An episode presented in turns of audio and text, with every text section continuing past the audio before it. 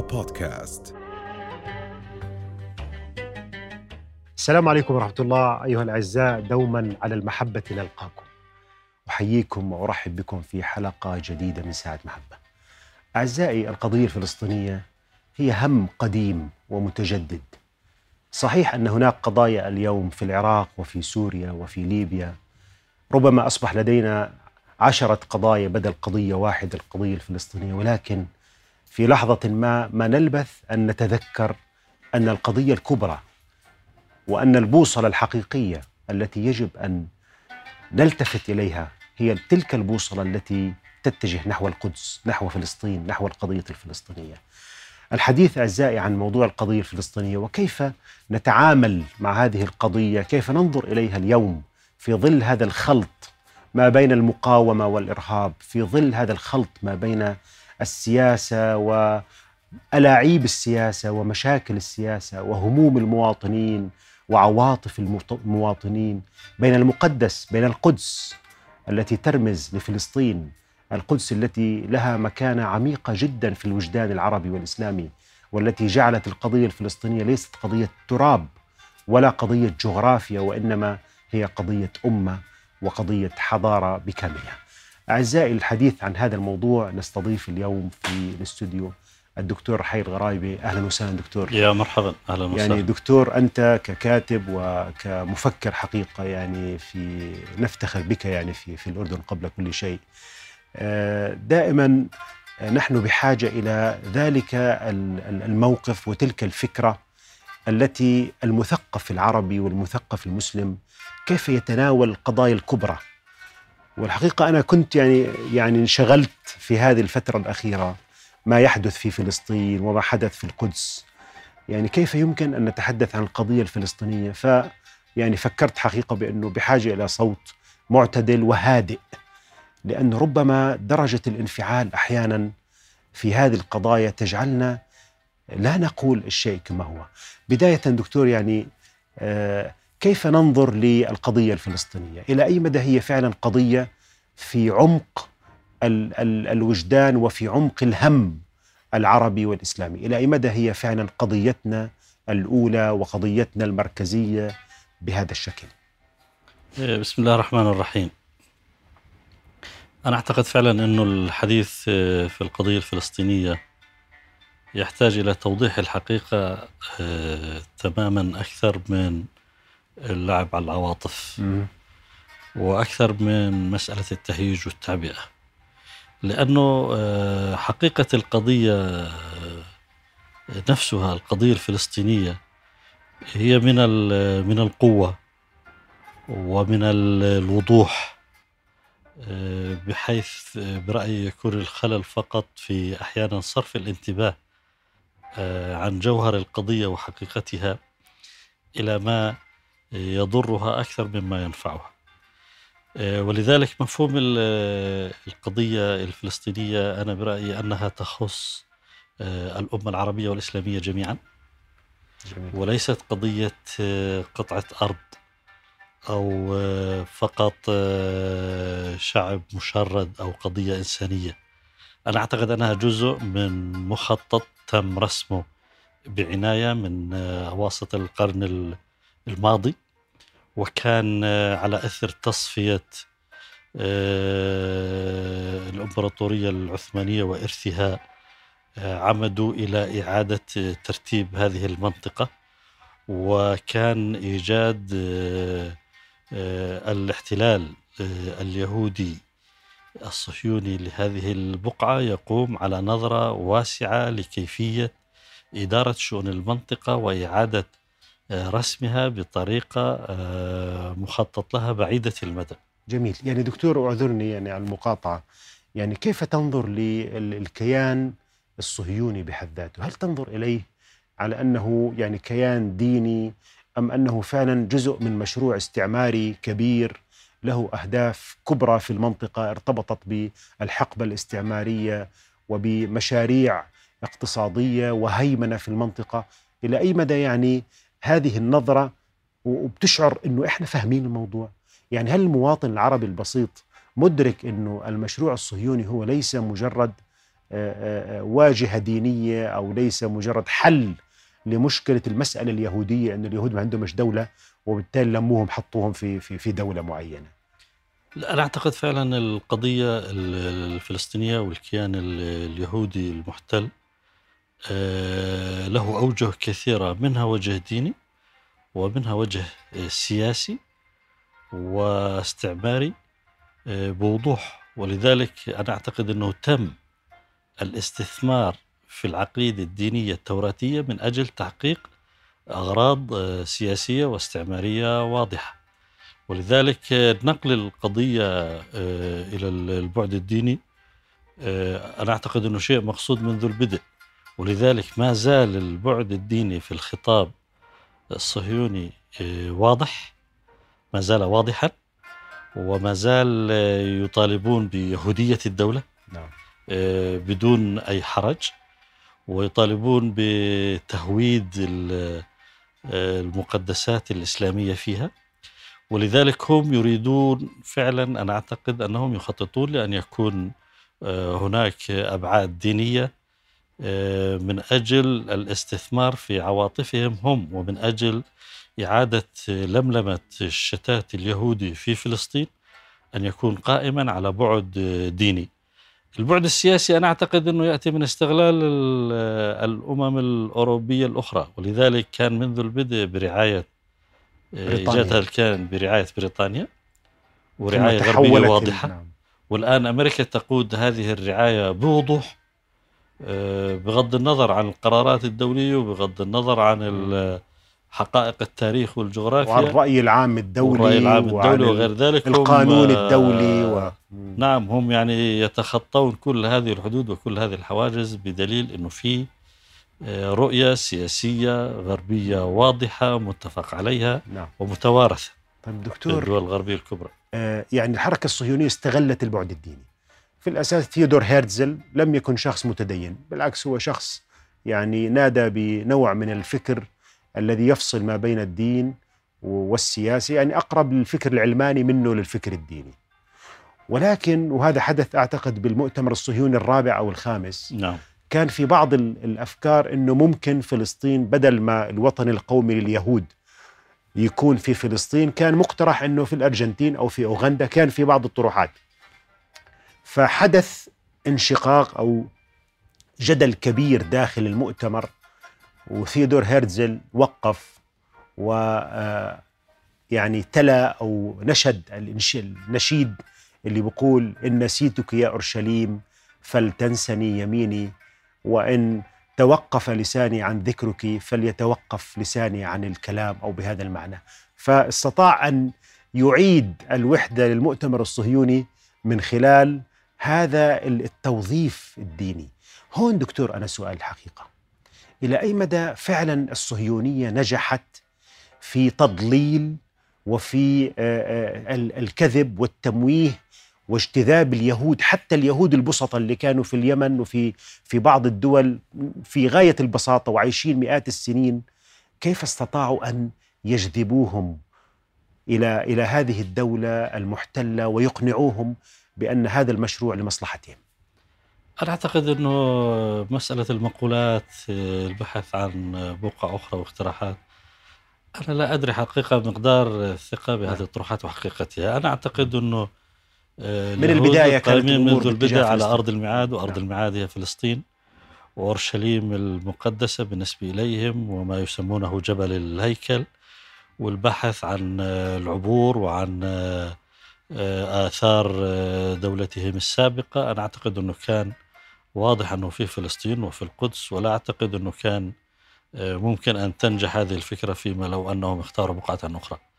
ولذلك أعتقد أحيانا أنه في يعني يدخل نوع من التضليل آه، الذي يقع في بعض ال- المؤرخين في محاولة إبعاد الفكرة الدينية عن عن الكيان الصهيوني. الكيان الصهيوني لا يستحي ولا يخجل من إثارة هذا هذا البعد بوضوح والآن يهودية دولة إسرائيل بنيامين نتنياهو اللي اللي طرحها من بضعة سنوات أنه قال لك لابد أنه الفلسطينيين والعرب يعترفوا قبل أي عملية سلام بيهودية دولة إسرائيل. نعم يعني الآن إذا بتلاحظ أنه المجموعات اليهودية تقوى وهي جزء من كل التحالفات في الحكومة المشكلة وخطابهم وشروطهم واضحة في في مسألة مستقبل الكيان ووجوده وأصبح شرط اليهودية كما تلاحظ شرطا سياسيا.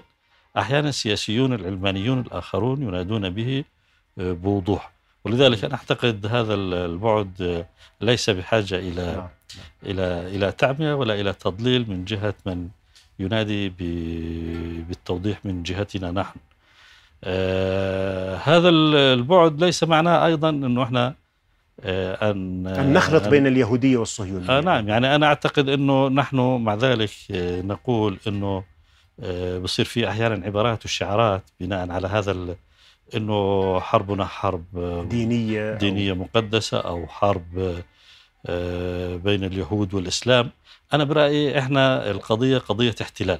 يعني لو لم تحتل إسرائيل أو الصهيونية فلسطين هل سيكون عندنا حرب مع اليهودي الذي يعيش في المغرب أو الذي يعيش في اليمن أو بالضبط يعني نحن بالضبط. الآن فمن اعتدى عليكم مع. الكيان لأنه احتل أيوة، أرضنا نعم. وديارنا وشرد أهلنا ودنس مقدساتنا آه، ولو جاء أي عدو آخر قام بنفس الفعل سوف يكون آه، نفس الموقف نعم. ولذلك نحن لا نقاتلهم لأنهم يهود نحن نقاتلهم لأنهم محتلين ممتاز. وأنا برأيي هذا الخطاب أكثر عدالة وأكثر آه، آه، وضوحا آه، في توضيح المسألة آه، ومش بحاجة أن نلبس عليها لبوسات أخرى إلا في محاولة تفنيد الطروحات الدينية وهذا أنا برأيي من ناحية أكاديمية وأقنا- وقناعة للأجيال في مسألة التضليل. هذا بحاجة إلى إلى توضيح للأجيال ليفهموا الحقيقة ويفهموا نعم.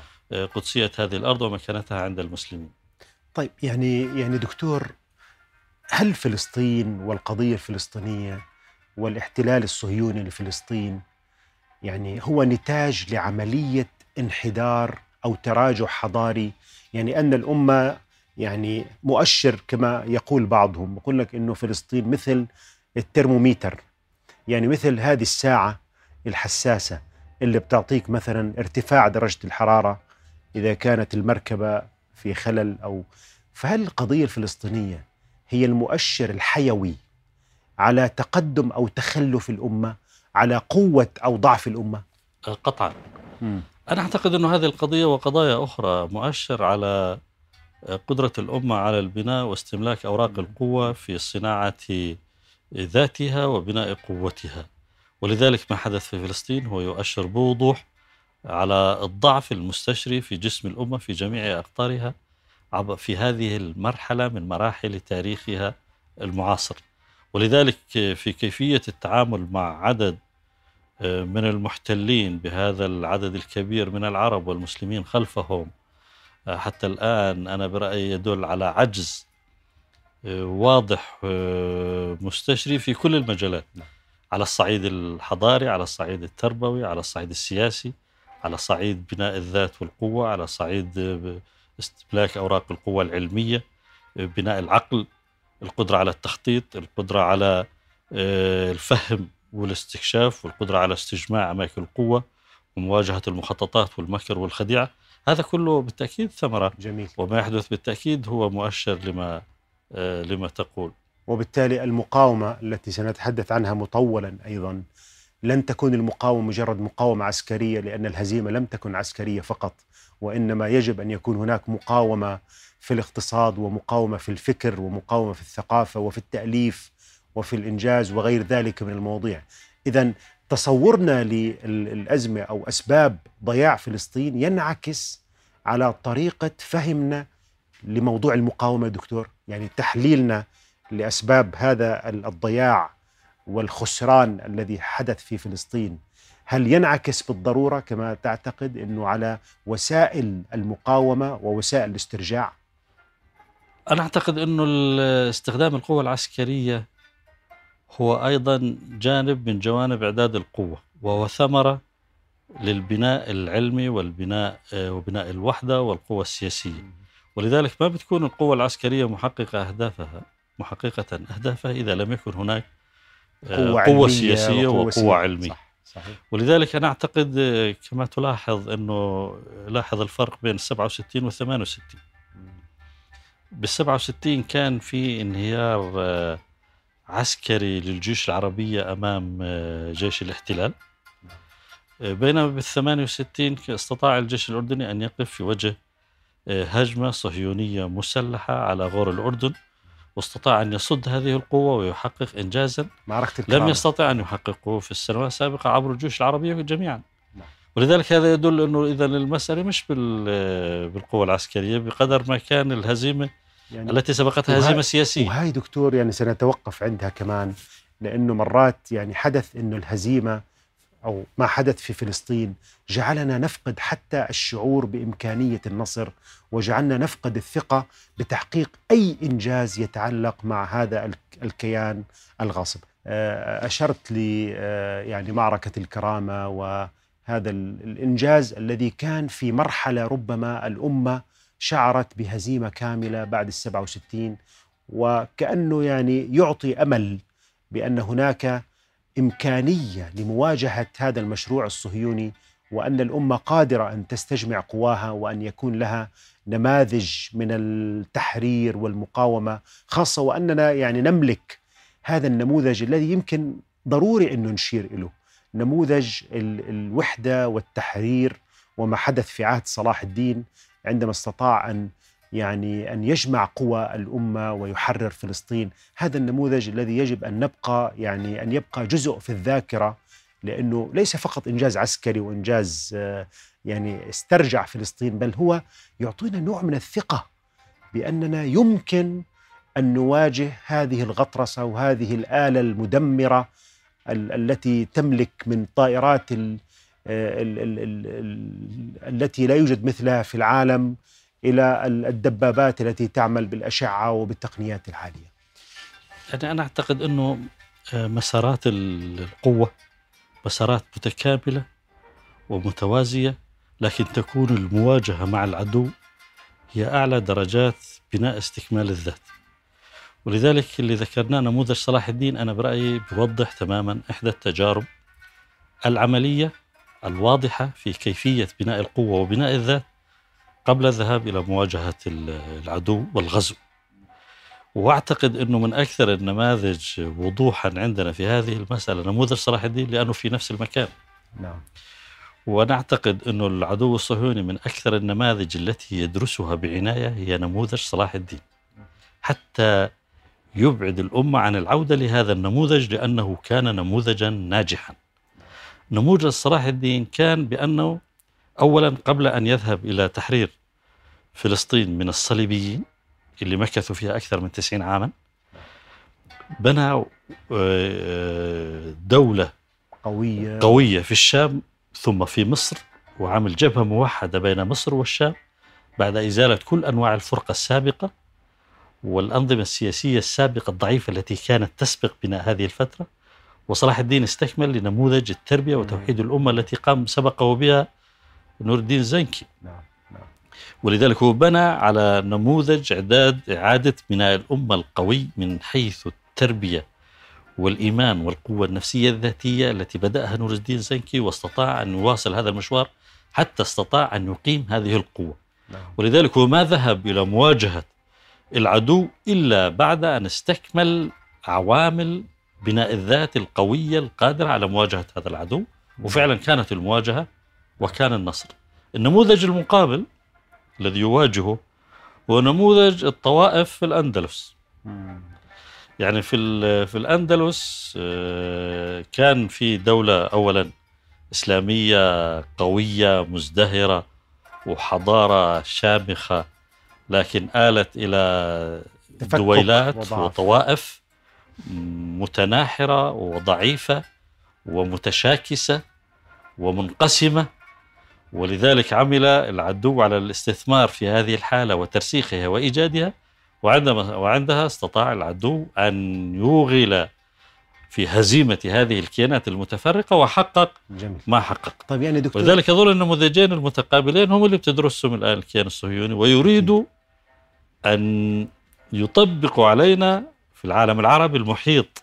بهذا الكيان هو نموذج الطوائف الضعيفة المتفرقة غير المتحدة التي لا يجمعها جمع وهذا بيأكد دكتور إنه إنه مشكلتنا ليست فقط مشكلة احتلال عسكري بقدر ما هي أيضا فكر وعلم ومعرفة ومراجعة حضارية واستثمار لتجاربنا الإيجابية والسلبية.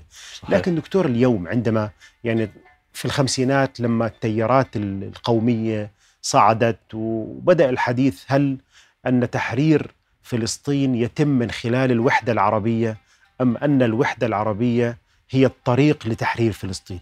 هل تكون هناك وحدة عربية؟ وبنعرف وشو صار وعبد الناصر والوحدة بين مصر وسوريا ومحاولة إيجاد وحدة من أجل بعد ذلك مقاومة المشروع الصهيوني. يعني دكتور إحنا في وضع في في تفكك عربي في صراعات عربية. يعني لو أننا ندفع نصف ال ال ال الوقت والجهد الذي ندفعه في صراعاتنا العربية تجاه القضية الفلسطينية والله خوف الله كان انحلت. يعني الأموال التي تذهب في اليمن وفي مشكلة اليمن ومشكلة العراق ومشكلة سوريا والصومال وليبيا هذه الأموال والصراعات الداخلية يعني يبدو أن أن مشكلة الأندلس والطوائف وحكام الطوائف يبدو أنها انعكست علينا ليس في الأندلس وإنما في واقعنا العربي فجعلتنا يعني في غاية الضعف. قطعا يعني هو اللي اللي حكينا قبل شوي يعني هو قدرة اليهود على احتلال فلسطين ما جاء إلا ثمرة لضعفنا وتفرقنا. ولذ- ولذلك الأزمات الأخرى التي تحدث والمشاريع السياسية التي تستغل في هذا الضعف كثيرة ليس فقط المشروع الإسرائيلي. أنا أعتقد أنه في مشروع إيراني وفي مشروع تركي لأنه في فراغ عربي. يعني كلهم عندهم مشاريع آه و- ومحل يبدو كل الناس عندها مشاريع في المنطقة الأمريكان والروس والإيرانيين والأتراك. منطقة إلا المشروع واسعة العربي يعني. منطقة واسعة. نعم. آه، مركز آه، العالم. آه، لكن ليس فيها مشروع عربي ولا دولة أيوة. عرب عربية قوية تحفظ شواطئها وتحفظ مقدراتها ولذلك سوف تكون عرضة للأطماع من كل من يستطيع أن يحقق اختراقا ويحقق نموه على حساب العرب.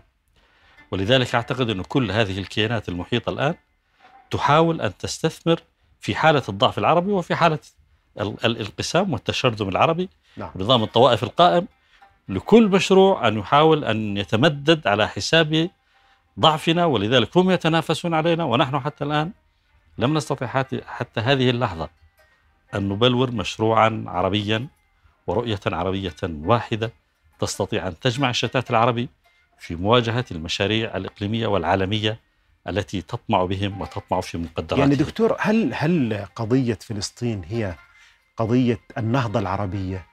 يعني هل تعتقد أن أي مشروع نهضوي وأي مشروع إصلاحي وأي حتى فكر لفكر سياسي عربي ناضج يريد أن يجد حلول لابد أن تكون القضية الفلسطينية في قلب هذا المشروع يعني أنا أعتقد أنه التخلف العربي له أوجه كثيرة وآثاره أيضا سوف تكون على جميع الأصعدة ولذلك التخلف في مجال السياسة والتخلف في مجال المواجهة العسكرية سبقه تخلف حضاري وتخلف تربوي وتخلف علمي وتخلف في كلهن كل يؤدي إلى النتيجة القوة. نفسها نعم. ولذلك هي ثمرة آه، فعلا من ثمرات تفرقنا ولن نستطيع أن نحل هذه القضية إلا إذا حل- حللنا بالأول قضية مشكلتنا الذاتية. وإذا لم نستطع بناء ذاتنا القوية الحضارية لن نستطيع أن نواجه خصومنا ولا المشاريع الوافدة الغازية. والمشروع الصهيوني هو طبعا أكثرها اختراقا وأكثرها آه، تخطيطا وإمعانا في مزيد من الشرذمة. ويجد عندنا القابلية لذلك ولذلك نحن إذا بتلاحظ نزداد تفرقا ونزداد انقساما حتى هذه يعني حتى يعني هذه كان. عندنا قضية فلسطينية واحدة وكان عندنا 22 دولة عربية الآن تقريبا بده يصير في عندنا 22 قضية عربية آه نعم يعني إحنا من في عندنا مشاكلنا العربية وقضايانا العربية بالضبط صار في عندنا مشكلة في سوريا وفي عندنا مشكلة في العراق مم. ومشكلة مع الأكراد ومشكلة مع في اليمن حتى في ومشكلة مع تركيا أيضا. بين المذاهب نعم. بين الأمة مشكلة آه، في العراق مشكلة في السودان آه، مشكلة على الحدود آه، في ليبيا. تركيا مشكلة في ليبيا. آه، كل هذه طبعا باكستان حتى في العالم الإسلامي أيضا مشاكل كبيرة في باكستان صحيح. وأفغانستان و... يعني هذا ال- هذا الشرذمة أنا برأيي أنهم نجح ال- المخططون والغزاة. في الاستثمار فيها وفي ت- تغذية عوامل وجودها واستمرارها ونحن نستجيب. ولذلك نحن الآن آه، نتقاتل جهويا نتقاتل عرقيا وطائفياً. نتقاتل مذهبيا نتقاتل دينيا. في مصر بتلاقي في محاولة للإثارة بين المسلمين والأقباط. نعم. في السودان بين الجنوب والشمال. نعم. في المغرب أحيانا تجد بين العرب والأمازيغ. صحيح. أحيانا في بعض دول أفريقيا بين الطوارق وبين العرب. مم. آه، في العراق بين الأكراد وبين ال- العرب. في سوريا بين السنة كذلك. والشيعة وبين بين الشيعة والسنة. آه، في سوريا تتضح.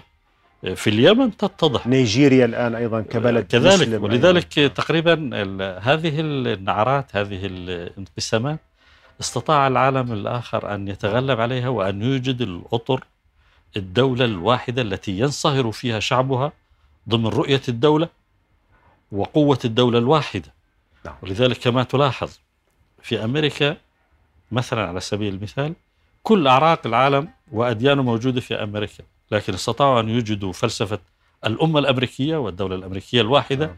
اللي فيها مسلمين وفيها مسيحيين وفيها أيوة. يهود وفيها من الصين وفيها من اليابان وفيها من إسبانيا وفي من إنجلترا وفي من فرنسا وفي من كل دول العالم كيف استطاعوا أن يوحدوا هذا المزيج المتعدد في دولة واحدة وهذا قوية أقوى دولة في العالم. عنصر قوة أكيد وتنوع. وعندنا يثيرون نعم. المحاصصة مم. وعندما يريدوا أن يقدموا لنا خدمة يقدموا لنا تشريعات ودستور تقوم على المحاصصة يعني نواصل دكتور هذا موضوع فعلا في غاية الأهمية آه، قدرة الأمة على أن يعني يعني تحفظ وتحتوي كل هذه الألوان وأن تكون قوية في وجه خصومها. المقاومة هي أمر مشروع. يعني المقاومة في فيتنام المقاومة في كوريا مقاومة الشعوب التي وقعت بلدانها تحت الاحتلال. لا يوجد هناك يعني من ينكر على أي شعب يريد أن يحرر نفسه من الاحتلال والاستعمار. حتى النملة كما يقول مظفر النواب أعتقد قال حتى النملة تدافع عن ثقب الأرض. وبالتالي يعني المقاومة الفلسطينية والمقاومة العربية ونحن نعرف أيضا المقاومة اللبنانية وأن مشروع المقاومة كان مشروع قوي وحقق إنجازات كبيرة في الحقيقة. لكن بداية دكتور ما الذي حدث لمشروع المقاومة؟ الآن هناك من يعتبر هذه الحركات هي حركات إرهابية وورطوا المقاومة في الحسابات الطائفية وتورطت بعض المقاومة في لبنان في سوريا وهناك من حسب المقاومة في فلسطين على أنها تابعة لجهات أيضا أو لدول إقليمية ذات بعد طائفي. هل هناك يعني مخطط ربما أو مشكلة في هذا الجانب؟ أنا نعتقد أنه أينما وجد الاحتلال يجب أن توجد المقاومة. ولذلك آه، شرعية المقاومة مأخوذة من عدم شرعية آه الاحتلال. جميل. الاحتلال حقيقة وهم يعترفون أنهم محتلون. لكن أحيانا يعني ضعفنا في عدم قدرتنا على آه، توجيه خطابنا العادل والحق يجعل عدونا وهو مبطل أكثر قدرة على تشويه الصورة وتضليل الرأي العالم آه، تجاهنا. ولذلك أنا أعتقد أنه هنا يجب أن يكون آه، الحرص والتعاضد بين كل مقومات الأمة ومكوناتها في القدرة على توضيح الحقيقة وعلى الدفاع عن شرعية مقاومة المحتل. ولذلك أحيانا ال- العدو بيستخدم مصطلحات تضليلية آه، عن أرض آه، نزاع مثلا أو أراضي مختلف عليها. بدل ما يقول المناطق المحتلة آه لك. بدل الاحتلال ومناطق المحتلة. ولذلك ونحن نستجيب. القضية الأخرى حقيقة مسألة الإرهاب يمكن تكون من أكثر القضايا خطورة التي شوهت صراحة نع- نعم نعيشها في هذه الفترة هو كيفية استخدام العدو لهذا المصطلح وكيف استطاع أن يجعل من مقاومة الاحتلال المشروعة عملا غير مشروعا ويصمه أحيانا بال بالإرهاب مع أن الإرهاب الحقيقي أكثر ما. يتمثل بالاحتلال صحيح. ولذلك هذا بيعود نحن على على قدرتنا على وضوح القضية في في أعماقنا وقضيتنا وقدرتنا على خطاب الآخر وقدرتنا على على المواجهة المضللة التي يستخدمها لكن العدو إحنا بذكاء. دكتور اعذرني إحنا جزء اشعر أحيانا يعني ما حدث في العراق وظهور داعش والفصائل الدموية هذه والصور اللي في العالم بثتها لمسلمين يكبرون ويقطعون الرؤوس يفجرون. وبالتالي الصهيونية كأن هناك تحالف مكتوب أو غير مكتوب لست أدري ما بين التطرف وهذه الاتجاهات ال- المتطرفة والمغالية وبين مصلحة الكيان الصهيوني. أنا أعتقد أنه بالتأكيد في شيء- في شيء غلط في الموضوع. أسهمنا. آه، في إيجاد ما يتكي عليه خصمنا في الاستثمار أيوة، فيه. ولذلك أنا أعتقد أنه في أفهام آه، غير صحيحة في طريقة لفهم الإسلام غير صحيح آه، في طريقة لنشأة جيل على مفاهيم آه، غامضة بالنسبة للإسلام تم الاستثمار فيها وإشاعتها بطريقة نعم. ألحقت الضرر بنا وبقضايانا العادلة. هذه حقيقة. لكن في الوقت نفسه أنا أعتقد أن الإرهاب جزء منه اختراق وعملية صناعة. وتخريب لصورة الإسلام وصورة الإنسان المقاوم صاحب الحق. الأدوات آه، يمكن نحن ساعدنا خصومنا وأعداءنا على الاستثمار في جهلنا بإسلامنا وديننا وفي كيفية التعامل أحيانا بغباء في هذه الصورة. ولذلك أنا أعتقد أنه إذا بتلاحظ أنه كان في ما يسمى دولة داعش آه، في الموصل وفي الرقة مكثت آه، هذا الفترة من الوقت نعم. كانوا يقدروا عدد آه، عدد المقاتلين فيها أحيانا ستين ألف. ستين ألف من أين جاءوا وأين ذهبوا؟ وقودوا أنا أعتقد في فئة آه، تجهل الإسلام وتفهم الإسلام بطريقة خاطئة هذا موجود. والخطاب السائد قائم على الاستثمار في هذه الشريحة. لكن أعتقد في اختراقات من جميع أجهزة الاستخبارية في العالم. صحيح. وهناك في توجيه واضح ورعاية واضحة ومؤشرات واضحة على أن هذه المسألة آه، تجري بعناية وبتخطيط. ماكر يستثمرون أحيانا بجزء من المستغفلين من أبنائنا فيها لكن التوضيح ال- التوجيه الاستخباري في توجيهها بوضوح أنا أعتقد أنه لا تخطئه البصيرة. ولذلك الآن عندما اختفوا مثل فص الملح أين ذهبوا؟ الإجابة واضحة. المستغفلون نعم. الجهلاء الذين نصفهم هؤلاء هم الذين يقتلون. وممكن الذين نرى جثثهم ترمى هنا وهناك. نعم. بالإضافة إلى بعض البريئين فيها. لكن أنا رأيت فيلم يبث الآن عشرات طائرات الهليكوبتر تنقل المقاتلين من جهة إلى جهة غير معلومة. كيف جاءت الطائرات العمودية وتنقل بهذا السرب الكبير أسراب المقاتلين أمام الرصد وأمام الأقمار الصناعية الذين يرقبون الشخص الواحد والهاتف الواحد؟ عندهم هواتف وعندهم إنترنت كل وعندهم علامات شبكات استفهام كبيرة. وعندهم سيارات. نعم. يعني الآن أنا بدي أقول لك أبو بكر البغدادي عندما ذهب للخطاب في جامع الموصل ذهب برتل موكب من سيارات لا. سوداء خرجت بشحمتها. وذهبت بموكب وكالة بعد. إلى ال- إلى إلى مسجد الموصل الكبير وخرج يخطب أبو بكر البغدادي وكل أجهزة الرصد رأت ذلك. وهذا يؤكد دكتور حيل أن المشكلة فعلا أن من استثمر في الإرهاب والتطرف يبدو أن الصهاينة هم أكبر المستفيدين. دكتور هون أنا بدي أشوف يعني معك كيف أن المقاومة أيضا هي عمل نبيل أن الإنسان المقاوم هو إنسان يملك من القيم يملك من الشجاعة يملك من الوعي وبالتالي المقاومة الفلسطينية مثلا وحتى اللبنانية. لم نسمع في يوم من الأيام أنه ال- الفلسطينيين ذهبوا ليقتلوا المقاومة في غزة ذهبوا ليقتلوا الناس في في باريس أو ذهبوا المقاومة التي حررت جنوب لبنان ذهبوا ليقتلوا الناس في لندن. بينما هؤلاء الذين يقتلون الناس وقتلوا الناس في كل أماكن العالم لا يملك نفس قيم المقاومة. يعني المقاومة في فلسطين أثبتت بأنها يعني من النضج ومن القيم الأخلاقية بأنهم لم يتورطوا بدماء أبرياء في شوارع عواصم العالم الغربي و يعني بعيدا عن. منطقة الصراع. هنا أريد دكتور يعني أنه هل فعلا المقاومة استوعبت هذا النوع من القيم قيم المقاومة؟ هل كانوا فعلا يعني ناضجين إلى هذا الحد؟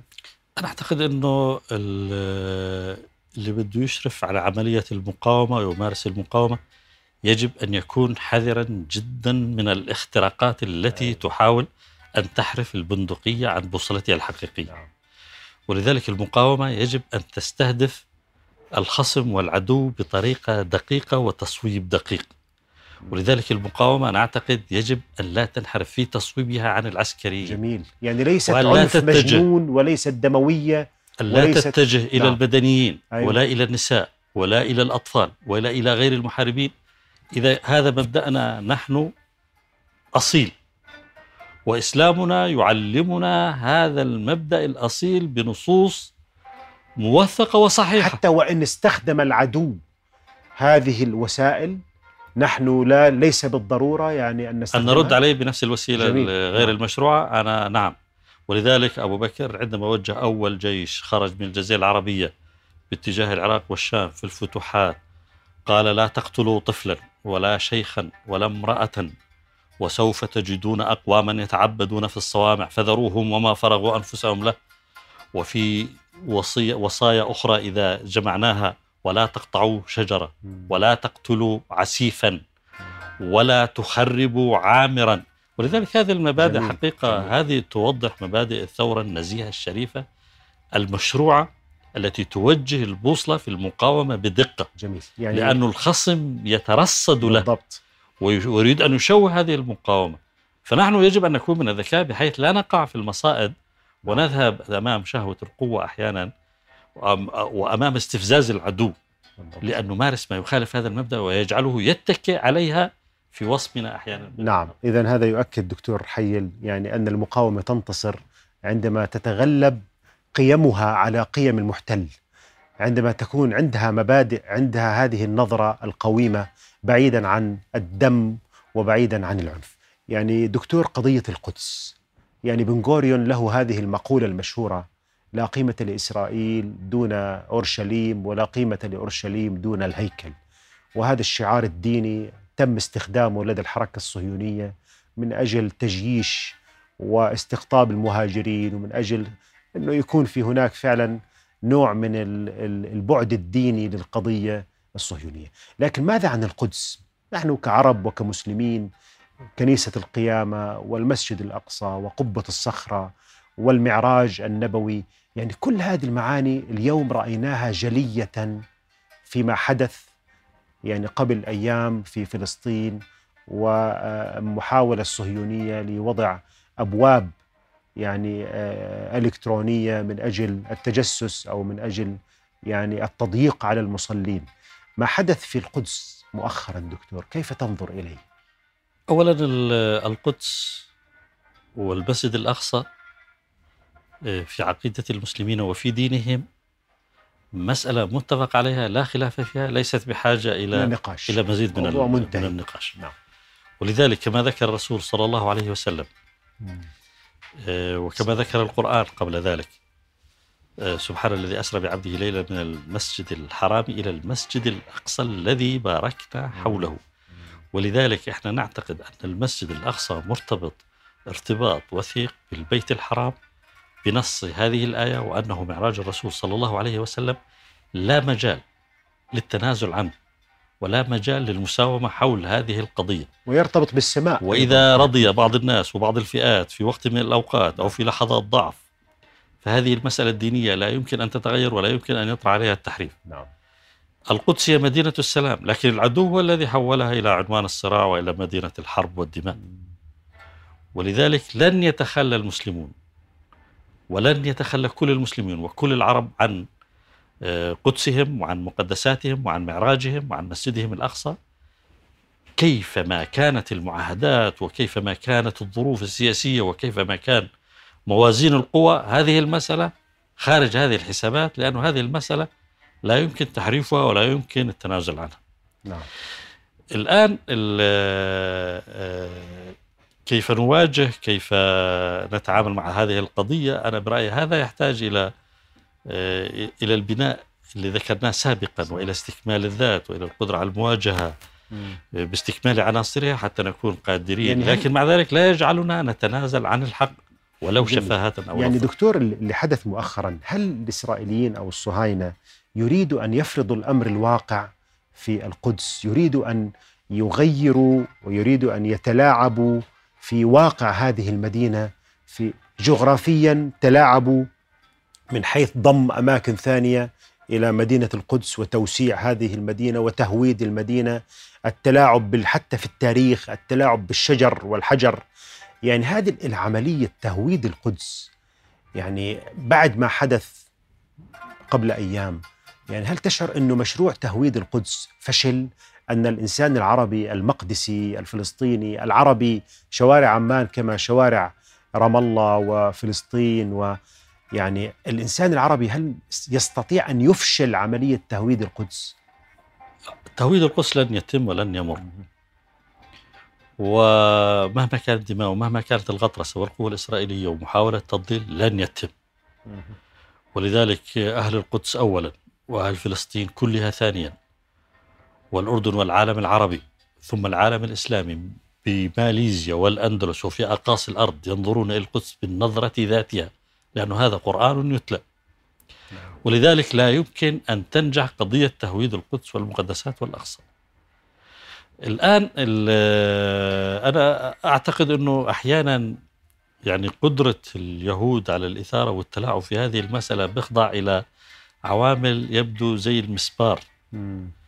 وكيف يرون أنه متى تكون الخطوة الثانية التي يريد أن يحققوها وإحنا في واقع سيء أيضاً بالمناسبة كأمة عربية يبدو أنه الجو قد يكون مناسب الآن دكتور لصفقة سلام بين قوسين في وضع عربي قلق ومنقسم وصراعات داخلية.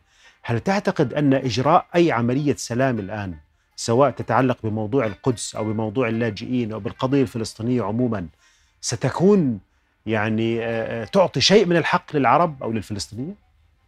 وضع سيء يعني وضع العرب وضع سيء دكتور الحق ليس أنا برأيي تبع ل- زي ما ذكرت لموازي القوة الحق حق نعم.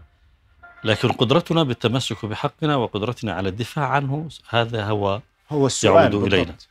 الآن أنا أعتقد أنه كل ال- العرب وكل المسلمين وبما فيه الأردن وسيطرة على الدولة الهاشمية أنا أعتقد أنه هذه ليست محل مساواة كمبدأ كمبدأ نعم. وطريقة موجودة ومنصوص عليها لا مجال للتنازل عنها كأوراق ضغط كواقع لكن الآن نعم. إحنا آه، قدرتنا على استثمار ال- القوة وال- وأوراق القوة العربية قادرة على المواجهة أنا أعتقد أنه قادرين إذا أردنا ولذلك آه، حتى في في أوضاع السلم رغم كل هذه الظروف التي استخدام تحيط الجيوش. في كثير من أوراق القوة العرب قادرين على استخدامها لمنع التقدم يعني أنا أعتقد لو أن العرب حافظوا على وصم الاحتلال بالاحتلال وعدم التنازل عن هذه المسألة سياسيا من جميعهم لكانت ورقة قوة نعم. لن تستطيع عن إسرائيل أن تتقدم خطوة إلى التهويد إذا لم يكن هناك تنازل من الأطراف العربية عن هذا الحق بالضبط. الواضح الأبلج يعني دكتور أنت تذكر أيضا وأنت يعني في في في القضية الفلسطينية والفكر السياسي أنه كانت الصهيونية تعتبر حركة عنصرية في مجلس في الأمم المتحدة وأنه قبل عملية السلام وأوسلو وكيف أنه تم أنه العرب تنازلوا عن قضية وصم أو يعني ربط الصهيونية بأنها حركة عنصرية وكانت هذه إحدى شروط عملية السلام التي حدثت. وبالتالي هم استطاعوا أن يخرجوا من عملية السلام بمكاسب أكثر بكثير يعني من تلك المكاسب اللي العدو أطلع منها. يستطيع أن يحقق مكاسب هاي سياسية النقطة. بدون هاي مواجهة. نعم. يعني أنا بعتقد الآن أين الصوت العربي؟ فقط الصوت. يعني نحن الآن ما بنقول تحريك جيوش. يعني مش الجيش المصري والجيش السعودي والجيش الإماراتي والجزائري والمغربي. الصوت. صح. يعني لو أن الأردن الصوت الأردني ينضم إليه صوت مصر وصوت السعودية نعم. وصوت الجزائر وصوت تونس والمغرب وكل الدول العربية هذا الصوت عندما يكون قويا فقط بالتوضيح والجرأة وبالقول السياسي فقط إعلاميا لكان قوة قادرة على عدم جرأة إسرائيل على التقدم أي خطوة باتجاه التهويد طيب دكتور الأمل والحل والمستقبل كيف ترى؟ أنا أعتقد أن الأجيال القادمة سوف تكون أفضل حالا من الأجيال الموجودة. ودائما كما ذكرنا قبل قليل كل عمليات النزول يتبعها عملية الصعود هذه الأمة تملك من مقومات النهوض ما استطاعت أن تتغلب على عوامل ضعفها عبر التاريخ في مرات كثيرة وعديدة. ولذلك نحن نمر في حالة ضعف في حالة انقسام في حالة تشتت. هذا صحيح؟